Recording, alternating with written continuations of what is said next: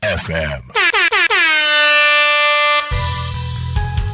過去新見の情報交換番組だからこそ。こんにちは。岡山県新見市地域おこし協力隊の三浦よし子です。ここ多古町岡山県新見市だからこその魅力を紹介し合う情報交換番組交流の場。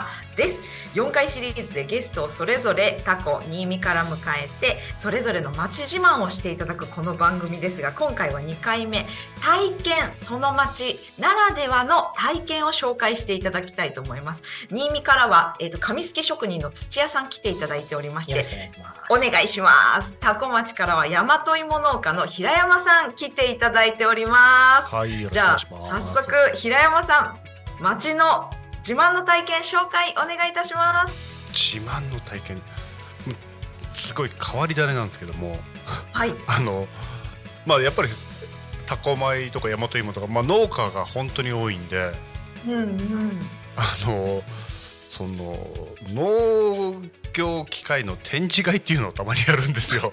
かなりマニアックなところ。そう。あそれに行くのがめちゃくちゃ面白くて、えーまあ一般の人も多分かなり一般の人入ってると思います。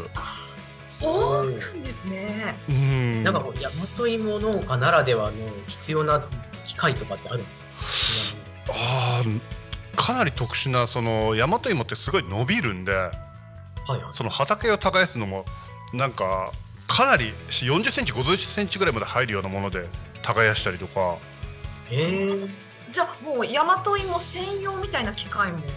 そうですね。もう普通の人は多分使わないですね。そんなに深く耕すものとか。で最初うちの親父がそのまだお金もないからってそのなくてやったらしいんですよ。そしたら全部曲がったって言ってました。あ、そうなんです。そんな特殊なんですね。そうの伸びていけなくてなんか横に L 字に曲がったとか言ってました。えーそう。やっぱりそういう展示会の時もそういう特殊な機械もまあやっぱり展示はされてるんですよね。そうですね。もちろん専用のそういう農家たちが来るのがメインなんでかなり特殊なものもありますけども普通にまあ一般の人も多分半分以上いると思うんですよ見てると。なぜかわかんないですけど演歌をの人も来てます演歌歌ってたりとか。あもうじゃあ一つのイベントお祭りみたいにちょっとお祭りですよね。フランクフルト焼いてたりとかしてるんで それは楽しいですね。うん一般の方はそれはどういう楽しみ方をされてるんですか？ね。いや結構その庭いじりするためのささっき言ったその何ですかちょっとしたチェーンソーとか草刈りだとか多分そのガーデニングするようなものも多分あるんですよ。なるほど。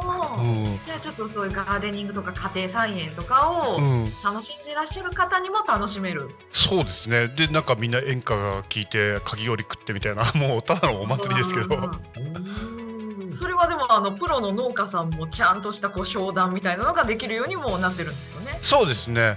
やっぱりその時行くとその中古ですごいめちゃくちゃいいトラクターとかあったりするんで、なるほど、うん。そういうの目当をてに本当に買いいに行くというか、なるほど。うん、え、最近平山さん何かいいもの買いましたか？今最近あの堆肥をまくっていうんですかね。うん、あー。あの畑に。肥料じゃなくてその最近ちょっとこだわり出してきたというか なんかもっとすごい 勇気のものを入れたいなってなって今。ぐるぐる回転しながら肥料をまいてくれる。あもうまさにそんなブルブル回るやつです。はいはいはいはい。へえもうじゃああの10年のキャリアがある平山さんでももういまだにいろいろ開拓中なんですね。いやもうそうですねまあペーペーなんで調子こいて言うとあの 20年30年店主のい人に言わえいえれるまたご謙遜を。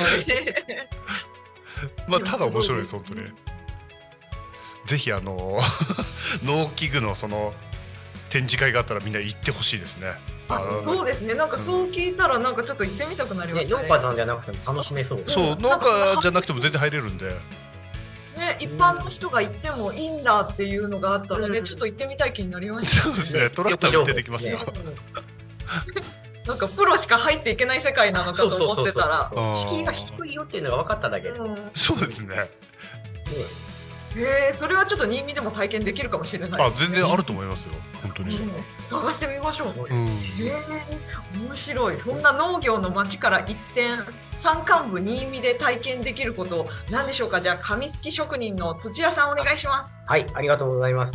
もう、今回はねん、えっと、がっつり私たちがやってる紙すきについて、うちょっとん。紹介をさせていただきたいなと思うんですけど、えっと、この、新見市にある麹路っていう場所で作られている麹路和紙うんっていうのは、あの、1200年前から、えーその歴史で言うとあって、平安の頃から、えーあるよっていう書物にも書かれていたり、あの、京都の東寺っていうお寺さんですね。うんうんうんうん。東の寺と書いて、うん、うん。あ世界遺産ですね。そうです、うん。そこのあ同じく世界遺産の当時100号文書っていう100号、えーか数なんですけどね、うん。1号の箱の中にびっしり書物がある。うん。っていうのが100個ある。っていう、うん。その中にもあの名前が出てくる麹路の紙っていうのはいい紙だったよっていうのが、えはい、早く運んできてくれっていう書いてある。えそういうものなんですけど、その、麹和紙何が私たちも魅力を感じて作ってみよう、おばあちゃんに習ってみようっていうふうに思ったかっていうと、うん。この町のやっぱり景色とすごく馴染むところがあって、ううん。えっと、山の中山間地域の、えっと、山々の間に畑が少しずつ広がっている。うんみたいな、いわゆる里山みたいなうん。風景なんですけど、この山の中にある、えー三つ股っていう、春になるとね、すごいいい香りのうん。する黄色い花が咲く人魚源の仲間の木が、えー和紙の原料だったりとか、うん。あと畑で、えー、と育てる楮っていう、えっ、とね、桑一号っていうね、桑の実が取れる木があるんですけど、あれの仲間で、うん。すごいヒューッとまっすぐ伸びる。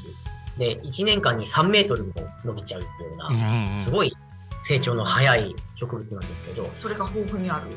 はい、あのーこの地域でも育てられてたっていうのが残ってるし、あと、トロロアオイって言ってね、植物の名前ばっかり出るんですけど、オクラの仲間ですね。花を食べるオクラ。あちょっとネバネバつながりが出てきちゃいまそう、したネバネバつながり。農家のはい。大和芋のネバネバつながりが。はい。で、このお花オクラ、トロロアオイの、うん。えー根っこを使うのがまた特徴なんです。ははい、そうなんです。その根っこを叩いてネバネバを出して紙すきに利用していあるんですけど。面白い。面白いでしょ？ねなんか紙の成り立ちって今まであんまりうん。知らなかったですよね。えー、そんななんですね。結構いろんな材質っていうか材料はあるんですね。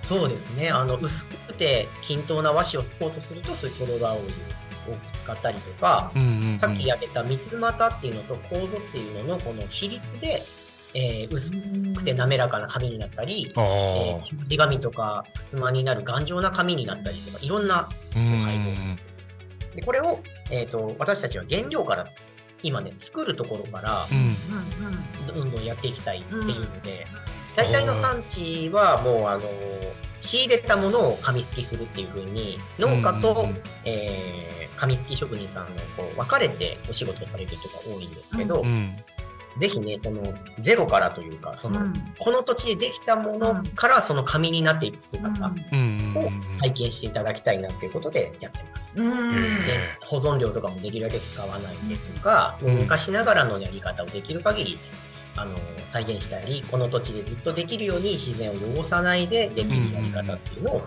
えー考えている。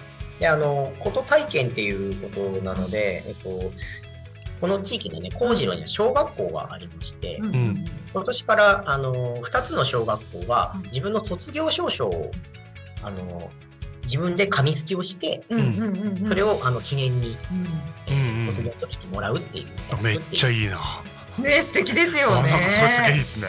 そういう体験がね、あうん。の住んでる方にぜひやっていただきたいなとか、うんうんやっぱりその国産品というかその歴史があるものを生かしてはい。それをまた子どもたちにも伝え広めていくっていう、うん。そんな体験も通しても地域のことを知れるっていうのは素敵ですようんね。うん。いやなんかすごい体験その体験いいですねもうぜひぜひ。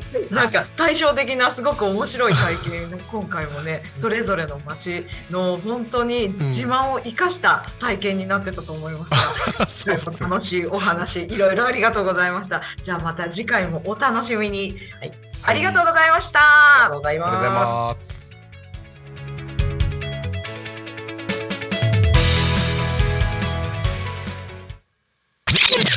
Talk Me FM.